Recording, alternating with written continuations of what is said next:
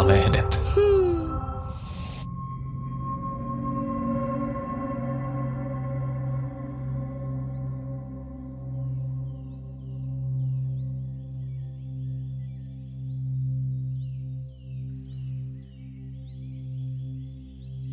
Pekka Saurin laudullinen teoria elämästä. Elämän tarkoitus. Onni. Ja jakson lopuksi tuttuun tapaan yritän kiteyttää sisällön keskeisen osuuden lyhyen biisi. Onni näyttäisi olevan lupaava ehdokas elämän tarkoitukseksi – jos olet onnellinen, niin mitä enää sen jälkeen pitäisi tavoitella? Mihin enää sen jälkeen pitäisi pyrkiä? Eikö onni nimenomaan ole se, jota kohti elämässä kannattaisi kulkea? Ja mitä siellä onnen tuolla puolen enää voisi olla? Mutta onko näin? Onko onni todella elämän perimmäinen tarkoitus. Ensin täytyy varmasti yrittää vähän määritellä, että mitä se onni, onnellisuus on. Ja sitä on selvästikin aika moneen lähtöön. Jos yrittää näitä erilaisia onnen sisältöjä tai määritelmiä hahmotella, niin ehkä Ensimmäinen on onni tunnetilana, siis tämä onnellisuuden kokemus, onnellisuuden auvo. Jokin tunnetila, johon saavutaan ja jossa sitten ollaan, nautitaan siitä autereisesta tilasta, jonne nyt ollaan sitten päästy. Mutta tämänkaltainen mielentila onni, tunnetila onni. Silläkin on vähän epämääräinen raja suhteessa tyydytykseen, mielihyvään. Ja tyydytys ja mielihyvähän taas on lähellä niin kuin tarpeen tyydytystä. Ja tarpeitahan on hyvin erilaisia. Ja tämä nyt ei ehkä kuitenkaan loppujen lopuksi täytä sitä onnen määritelmää, jossa on pelkästään niin mielihyvän tavoittelua ja tarpeen tyydytystä. Silloinhan se onni kyllä tulee ja menee.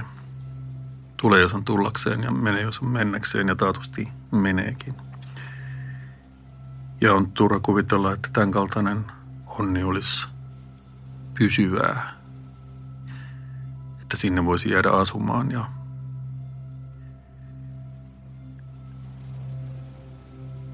ja että se olisi sen kaltainen niin kuin lopputila, pääteasema, johon elämässä tulisi pyrkiä.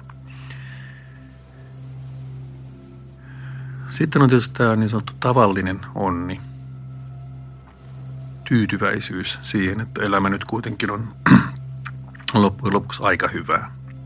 Että mikäs tässä? Elämä on turvallista ja vakaata ja ennustettavaa. Siinä ei ole mitään erityisiä huolenaiheita, mitään merkittäviä ongelmia. Se on hyvää elämää. Pekka Ruuskalla oli muinoin kappale nimeltä Ohrankeltainen kuu, missä jäi mun mieleen kuva siitä, kun laulun minäkertoja menee tupakalle keittiön liesikuvun alle yksinään illan päätteeksi ja miettii, että tämän kummempaa ei tainnut tulla tästä kahden haaveilijan elämästä. Toisaalta tämmöinen kuin luovuttamisen tunnelma, että tämän kummempaa tästä ei tainnut tulla, mutta kuitenkin tämä on kuitenkin hyvää. Tämä, tämä, on, tämä on se elämä, johon voin tyytyä. Ja totta kai tätäkin voidaan pitää onnellisuutena. Eihän siinä mitään. Ja sitten vielä kolmas onnellisuuden määritelmä voi olla niin kuin käänteinen eli ahdistuksen, pelon, masennuksen, kielteisten tunteiden, kielteisten kokemusten poissaolo. Ja erityisesti vapautuminen tämän kaltaisista kokemuksista, vapautuminen kärsimyksestä voi tuottaa erittäin vahvan onnellisuuden, vapautumisen kokemuksen. Ja itse asiassa tämän kaltainen onnen kokemus voi olla hyvinkin kestävä. Jos ihminen on pitkään kärsinyt jostakin ongelmasta, ahdistuksesta, masennuksesta, peloista, mitä nyt lieneekin. Ja jos tämän kaltaiset kokemukset poistuu, siitä voi tulla e- erittäin voimakas niin kuin onnen, onnellisuuden kokemus. Ja mitä pitempi aikaista ja vahvempaa, voimakkaampaa se kärsimys aikaisemmin on ollut, niin siitä vapautuminen voi tuottaa hyvinkin niin kuin kestävän, pitkäaikaisen onnen kokemuksen. Ehkä sekin voi ajan mittaan sitten asettua ja haalistua, mutta joka tapauksessa siis tämmöinen käänteinen onnenkokemus saattaa myös olla hyvin voimakas. Siinä on tietysti se puoli, että tuskin ihmisen nyt kuitenkaan kannattaa pyrkiä niin kuin kärsimykseen sen takia, että siitä voisi vapautua. Siinä tuskin on niin kuin mitään, mitään mieltä, koska se, että pystyy vapautumaan jostain kärsimyksestä, niin sehän on aina niin kuin enemmän tai vähemmän niin kuin onnen kauppaa sekin. Ainahan se ei suinkaan onnistu ja on paljon kärsimystä, mistä ei koskaan ihminen vapaudu. Mutta se saattaa olla varsin voimakas onnellisuuden kokemus. Tässä mahdollisia onnen määritelmiä. Ja jos yritän miettiä omassa elämässäni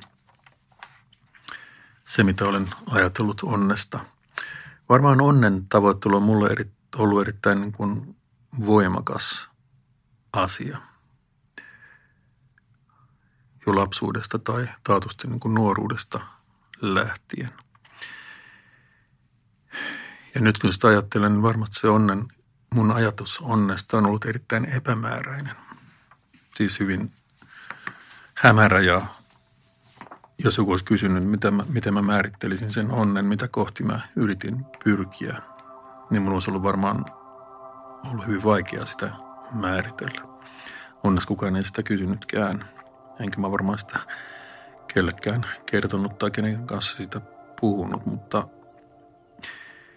nyt kun muistelen, niin mun kuvitelma tai haave onnesta oli jonkinlainen niin kuin tila, mielentila, jokin elämys, kokemus, tunne, johon jotenkin saavuttaisiin. Miten siihen saavuttaisiin, niin oli paljon epämääräisempää, mutta varmaan siihen liittyy erilaiset niin kuin onnistumiset, menestymiset, että onnistuminen oli vähän sama asia kuin onni. Ja että se onnellisuus olisi sitten ollut jokin paikka tai tila, johonkin mä saapuisin jonakin päivänä ja siellä sitten olisin. No mä petyin tietysti tähän useasti juuri sen takia, että aina kun mä luulin, että nyt mä olin jotenkin saavuttanut tämän onnen, niin ei mennyt pitkääkään aikaa, montakaan hetkeä, kun se haihtui ja karkasi. Tuli niin uusia tilanteita, jotka hautas alleen sit sen onnen kokemuksen. Ja varmasti suuri osa näistä mun onnen kokemuksista oli jollakin tavalla niin kuin haaveita ja kuvitelmia. Ja sitten kun kävi ilmi, että ei niillä loppujen lopuksi ollut mitään erityistä katetta, että ne oli pelkästään niin kuin eräänlaisia kangastuksia tai, tai onnen harhoja, onnen illuusioita, niin totta kai ne sitten meni menojaan ja haihtuivat taivaan tuuliin ja tietymättömiin ja joutui taas aloittamaan uudestaan sen onnellisuuden tavoittelun. Ja varmasti mulla sitten pikkuhiljaa onni liukui tunnetilasta tai onnen haave liukui tunnetilasta tällaiseksi tyytyväisyydeksi siihen, että elämä nyt kuitenkin on jotakuinkin tyydyttävää ja jotakuinkin kohdillaan. Ja siinä on riittävästi niin onnistumisen kokemuksia. Ja etenkin tietysti sitten kun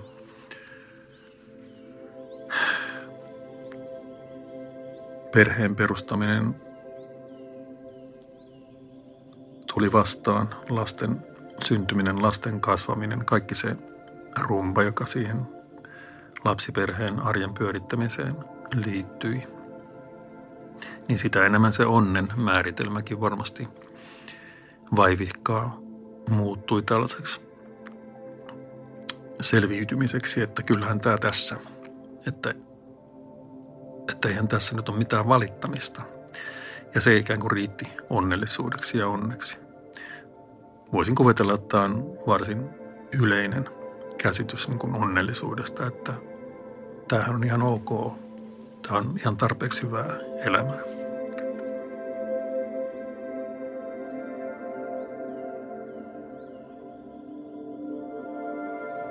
Ja tähän arkielämän onneen, ikään kuin aikuisuuden tai vanhemmuuden onneen, liittyy myös se, että ei ole enää itse niin kuin se number one. Joutuu luopumaan sitä omasta rakkaasta itsestään sen onnen kokijana. Ja siihen tulee ikään kuin muita ihmisiä ympärille, jotka, ei, ja, jotka syrjäyttää sut siitä ykköspallilta. Että sä joudut mukautumaan siihen, että sä joudut pitämään huolta näistä lapsista, jotka on avuttomia, jotka edellyttää aikuisen turvaa ja aikuisen tukea, mistä väistämättä seuraa se, että itse ei enää ole se ykkössankari, joka, joka on se onnen kokija ja jonka onnea itse tavoittelee, vaan se onnen kokemus ikään kuin jakautuu pois itsestä useammalle niin kuin osapuolelle. Ja se hyvän elämän onni, että tämähän on niin kuin okei. Okay. Asiat lutviutuu ja pärjäillään tässä ja eihän tässä nyt sen kummempaa niin kuin ongelmaa ole. Plus sen lisäksi tämmöiset onnen häivähdykset tai ailahdukset, minkä saa niin kuin joku lapsen katseesta tai lapsen hymystä ja lapsen onnesta sen avatessaan, avatessaan niin kuin synttärilahjaa. Kaikki tämä, mitä niin kuin lapsen iloon liittyy, sehän tuottaa totta kai niin kuin vanhemmillekin erittäin vahvoja niin kuin ilon ja onnen elämyksiä, jotka sitten täydentää tätä perushyvää elämää, että kyllähän tämä on niin kuin ihan ok. Ja totta kai tämän voi tietenkin myös ymmärtää niin kuin luopumiseksi. Että kun mä luovun siitä omasta ykköspaikastani, oman henkilökohtaisen, sanotaan nyt sitten vaikka narsistisen niin kuin onnen tavoittelusta ja se jakautuu sitten tälle yhteisölle ja puolisolle ja lapsille ja koko tälle niin kuin, koko tälle niin kuin omalle ryhmälle. Niin totta kai se on niin kuin myös luopumista niistä aikaisemmista itsekeskeisistä tai omakohtaista onnen tavoitteista – Ja toki huonoina hetkinä perheelämässäkin lasten kanssa, niin kun, kun se on rasittavaa ja mikään ei riitä ja ei ehdi tehdä mitään ja työt ja perheet ja lapsia ja kaikki, niin totta kai silloin voi nousta esiin tämä, että entä minä, missä nämä mun niin kun, tyydytyksen lähteet, mun mielihyvän lähteet, missä mun niin kun, onnen lähteet nyt sitten ovat ja mihin ne hävisivät, kun ne, mitkä mulle joskus aikaisemmin oli nämä niin kuin nuoruuden, nuoruuden niin kuin onnellisuuden haaveet, kaikki ne mahdollisin niin kuin sankaruuksineen ja saavutuksineen ja suorituksineen ja niin edelleen. totta kai ne voi aina, aina sitten nousta esiin silloin, jos on niin kuin rasittavaa ja huonoja hetkiä siinä niin kuin aikuisessa elämässä, saati sitten vanhemmuuden elämässä, mutta joka tapauksessa se, ne hyvät hetket, mitkä siinä niin kuin aikuisessakin elämässä saa, niin totta kai ne niin kuin jättää taakseen tai hautaa alle ne niin kuin aikaisemmat itsekeskeiset onnen haaveet.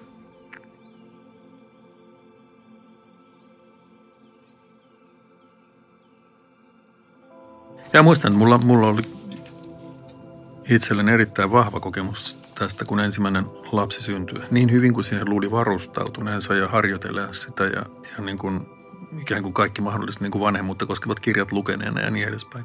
Siitä huolimatta se oli erittäin voimakas niin kuin syrjäytymisen kokemus, että tämä lapsi on ikään kuin siirtänyt mut jotenkin niin kuin kakkospaikalle – että mun nämä rakkaat tavoitteet ja suunnitelmat ei nyt koskaan pääse toteutumaan, koska tämä niin kuin seuraava sukupolvi, tämä pieni lapsi on nyt sitten niin kuin vaatii niin paljon mun huomiota ja mun keskittymistä ja että se syrjäyttää kaikki mun aikaisemmat nämä tavoitteeni. Ja mä muistan, että mä, mulla oli aika tavalla niin kuin sopeutumista tähän. Ja se oli erittäin ristiriitainen tilanne, koska siihen tietysti liittyy myös sellainen syyllisyys siitä, että mitä, että enhän mä saisi kokea näin. Että munhan pitäisi olla niin kuin onnellinen isä, joka ikään kuin saa kaiken merkityksensä ja kaiken ilonsa tästä pienestä lapsesta, tästä meidän, siis mun ja puolison yhteisestä saavutuksesta. Ja että senhän pitäisi niin kuin tuoda tämmöinen niin kuin itsestäänselvä onnen ja ilon tunne. Ja kuitenkin siinä kääntöpuolella oli nimenomaan tämä luopuminen aikaisemmista äärimmäisen tärkeistä ja merkittävistä tavoitteista ja haaveista ja toiveista, jotka aikaisemmin oli itse asiassa täyttäneet koko elämän ja tuoneet koko elämän merkityksen, että mitä minä tässä suunnittelen, mitä mä tulen tekemään. Ja, ja ehkä mä olin varmaan niin kuin miettinyt aika pitkällekin, että mitä kaikkea mä niin kuin saan vielä aikaiseksi. Kunnes sitten tuli tämä lapsi, joka ikään kuin romuutti koko tämän mun niin onnen, yksi, yksityisen onnen suunnitelman. Eikä ole tietenkään mikään ihme, että ensimmäisen lapsen, nimenomaan ensimmäisen lapsen syntyminen on monelle pariskunnalle niin kuin iso, tämä niin kuin yllättävä kriisi, joka tulee niin kuin, vähän niin kuin puskista. Ja nimenomaan liittyen siihen, että kun on tottunut siihen, että on itse aina se niin kuin ykkönen ja, ja yhtäkkiä et enää olekaan, niin se vaikuttaa myös näihin niin kuin onnellisuuden, tyydytyksen kokemuksiin ja odotuksiin, mitä ihmisellä on.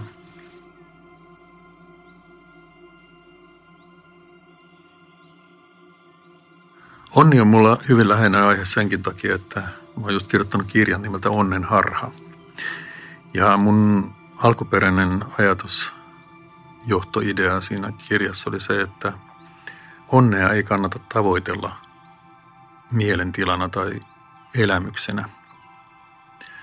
Koska jos tavoittelet onnea sellaisenaan, ikään kuin tyydytyksenä, mielihyvänä, tunnetilana, niin voit olla varma, että se katoaa voit kuvitella, että olet saavuttanut sen, niin seuraavassa hetkessä onkin jo mennyt ja sen takia onnea ei itseään kannata tavoitella. Ja mun vastaus tähän oli se, että kannattaa mieluummin tavoitella elämään merkitystä. Merkitystä ja tarkoitusta. Koska jos elämässä on merkitys ja tarkoitus, niin se antaa innostusta, antaa niin kuin syyn nousta aamulla ylös, antaa motivaatiota, pitää sut liikkeessä, antaa elämälle niin kuin sisällön. Ja jos löydät elämään tarkoituksen tai merkityksen, niin se onni saattaa tulla siinä kaupan päälliseksi, ikään kuin kylkiäisenä. Mutta sitä ei voi taata – eikä sitä voi ennustaa. Mutta jos löydät elämään tarkoituksen ja merkityksen, niin silloin on mahdollista, että löydät onnen. Saat niitä niin kuin onnen kokemuksia myös tunnetilana, joita ehkä joskus aikaisemmin turhaan tavoittelit.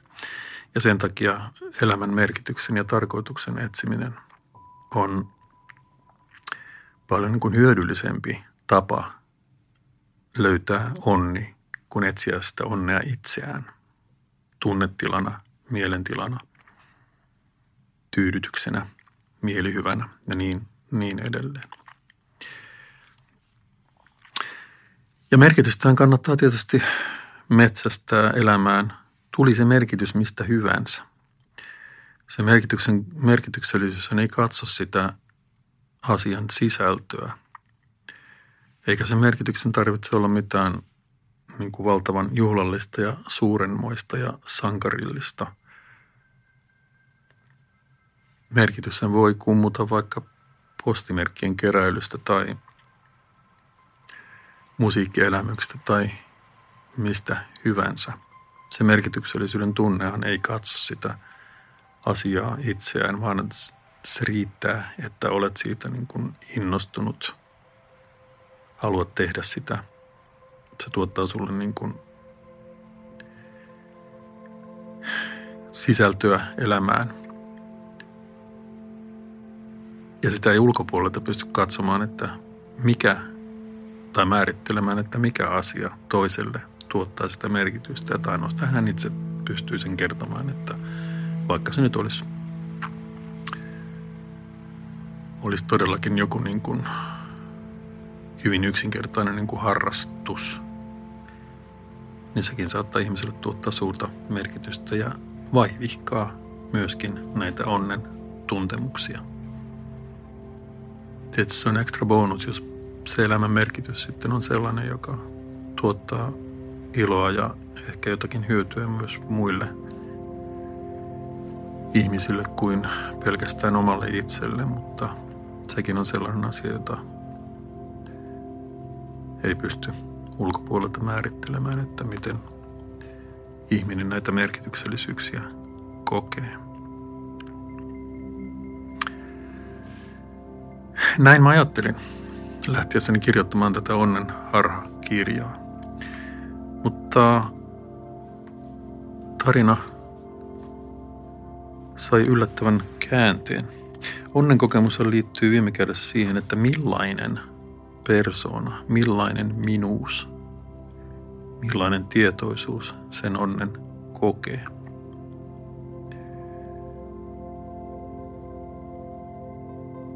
Ja tämmöiset yksilöllisten mun omien pyrkimysten, tavoitteiden toteutuminen, omien päämäärien saavuttaminen totta kai voi tuoda näitä onnen kokemuksia. Mutta mitä enemmän nämä yksilölliset pyrkimykset haihtuu, sitä enemmän onne liittyy sitten yhteiseen kokemukseen.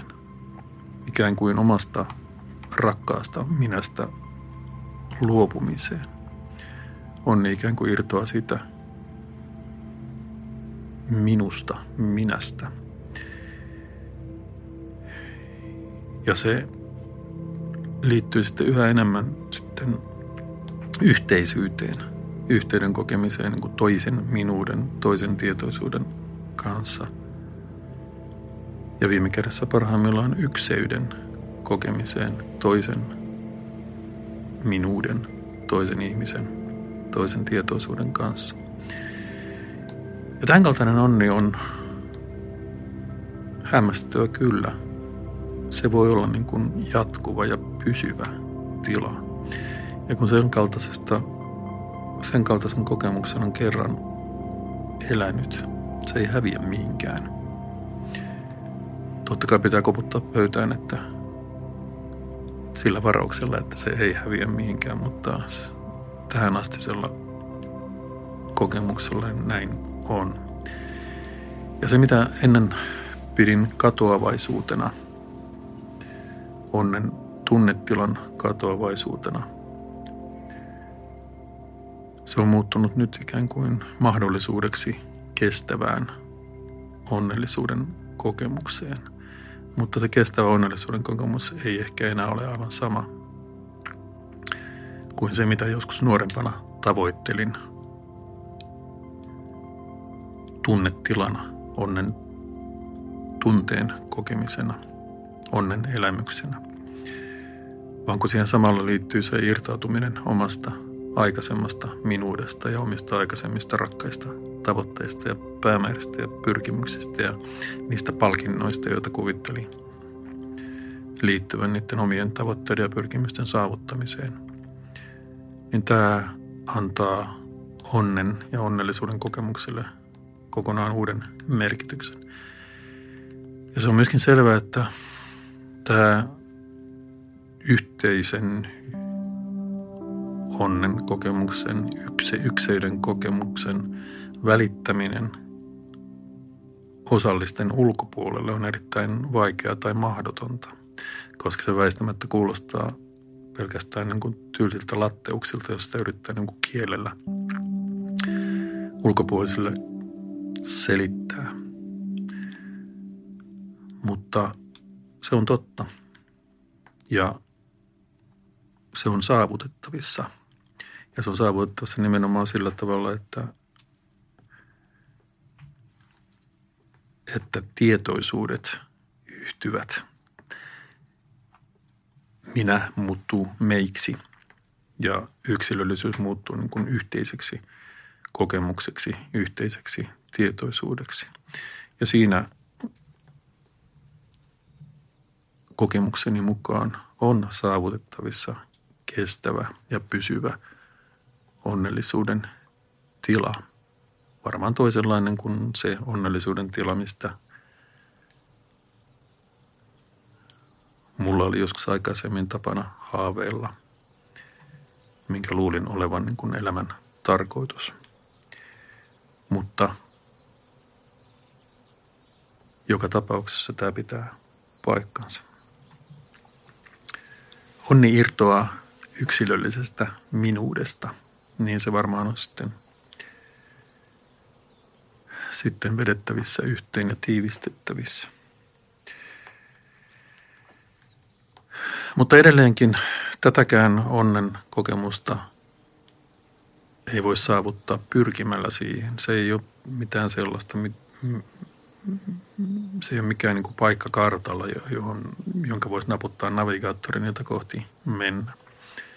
Vaan sekin lähtee merkityksellisyyden kokemuksista ja merkitysten jakamisesta tärkeiden olennaisten merkityksellisten elämysten jakamisesta toisen minuuden, toisen tietoisuuden kanssa, josta sitten voi syntyä tällainen yhteinen merkityksen kokemus, ykseyden kokemus, jota voi kutsua varmasti ylimaalliseksikin kokemukseksi.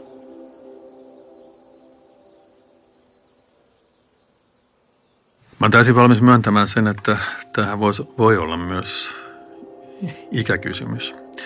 Ja ikä tarkoittaa sitä, että kun on päässyt tähän elämänvaiheeseen kuin minä, niin siihen liittyy myös se, että on irtautunut paljosta siitä, mikä aikaisemmin elämässä on aiheuttanut niin kuin huolta ja ahdistusta ja ehkä masennustakin, riittämättömyyttä. Irtautunut suuresta osasta niitä pyrkimyksiä, mitä elämässä aikaisemmin oli. Sekä työsuoritusten kannalta, siis suuri osa niin kuin mun työsuorituksista varmaan takanapäin. Jos katsoo kokonaisuutta, edessäpäin on varmasti vähemmän kuin takanapäin. Sama juttu niin kuin lasten kanssa. Lapset on aikuisia ei enää sillä tavalla vaadi tätä vanhemmuutta kuin, kuin silloin, kun lapset oli pieniä tai, tai kasvu, kasvuiässä.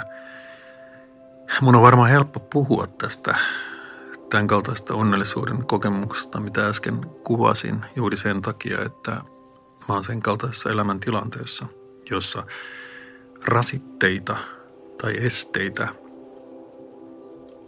onnellisuuden kokemukselle on huomattavasti vähemmän kuin joskus aikaisemmin. Ja tutkimusten mukaan, jos katsoo ihmisten elämänkaarta, niin ihminen on onnettomimmillaan tai rasittuneemmillaan tai stressaantuneemmillaan silloin, kun ruuhkavuosien aikaan nelikymppisenä ehkä, jolloin kaikki mahdollinen on niin kuin päällä yhtä aikaa sekä työelämässä ja varmaan perheelämässäkin ja niin edelleen. Ja sitten se vähitellen alkaa niin kuin seestyä. Se on varmaan sana, mitä tässä niin kuin tavataan käyttää, kunnes sitten niin kuin varttuneemmalla jällä ihminen sitten kokee ehkä vapautuneinta onnellisuuden tunnetta. Näin voi olla ja mä varmaan käyn esimerkistä tähän, mutta mä oon, mulla on kyllä semmoinen vahva kokemus, että ei se ole pelkästään kronologinen kysymys. Ikääntyminen, vanheneminen ei tuo onnea sinänsä, vaan se edellyttää myöskin jonkin omakohtaisen prosessin, jotakin omaa tavoitteellisuutta ja omaa aktiivisuutta, ja se ei tule ikään kuin itsestään automaattisesti vuosien myötä. Vuodet eivät sinänsä tuo onnea.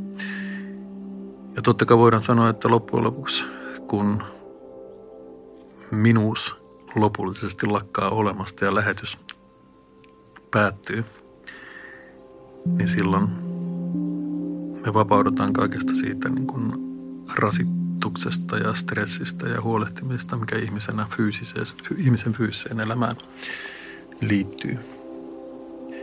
Mutta siitä vapa- vapautumisesta me ei kukaan pysty tällä rajan tällä puolen mitään sanomaan. Mutta onnen siis voi saavuttaa epäsuorasti, välillisesti, etsimällä merkitystä elämäänsä. Ja aina hienompaa, jos se merkitys liittyy johonkin omaa yksityistä, omakohtaista tunnetilaa laajempaan, yhteisempään tarkoitukseen ja merkitykseen. Mutta se pitää aina lopuksi muistuttaa, että enhän mä voi koskaan niin kuin määritellä jonkun onnellisuuden kokemusta tai jonkun toisen ihmisen elämän merkitystä niin kuin omista lähtökohdistani käsin, vaan ainoa tapa ymmärtää toisen ihmisen elämän merkityksiä ja toisen ihmisten, ihmisen onnellisuutta, onnellisuuden kokemusta on kysyä häneltä ja kuunnella, mitä hänellä on sanottava ja sama toisin päin.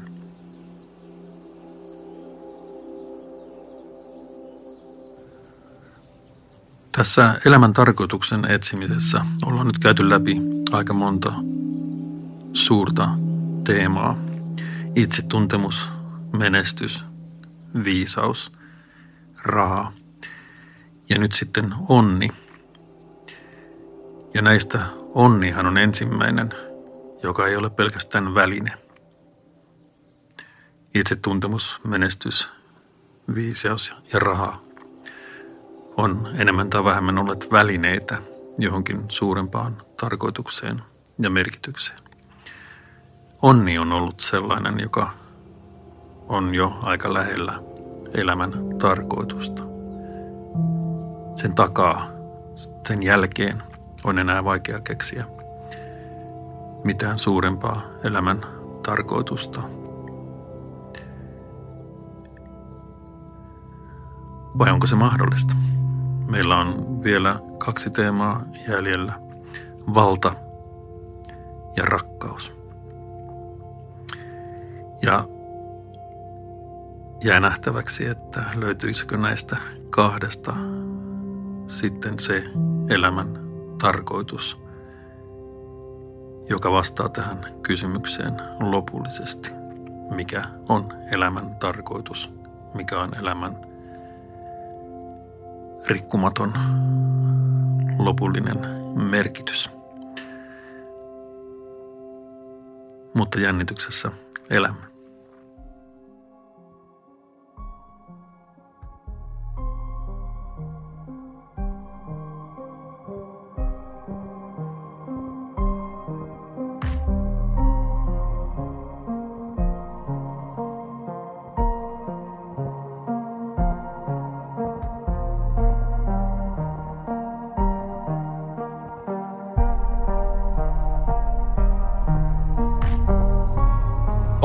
Tietysti elämän tarkoitus, mutta mistä sitä saa?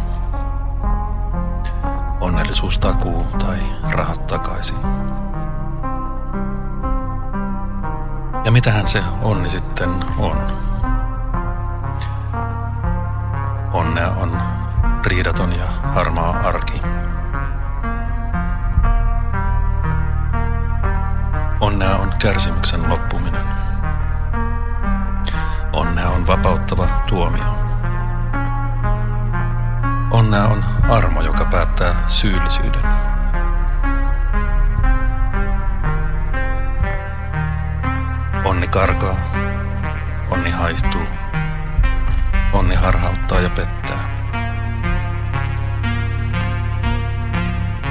kaiken pettymyksen jälkeen onni saattaa yllättää. Onni saattaa yllättää. Onni saattaa yllättää kuin rakkaus.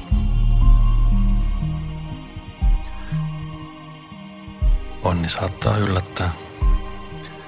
Onni saattaa yllättää. Onni saattaa yllättää kuin rakkaus.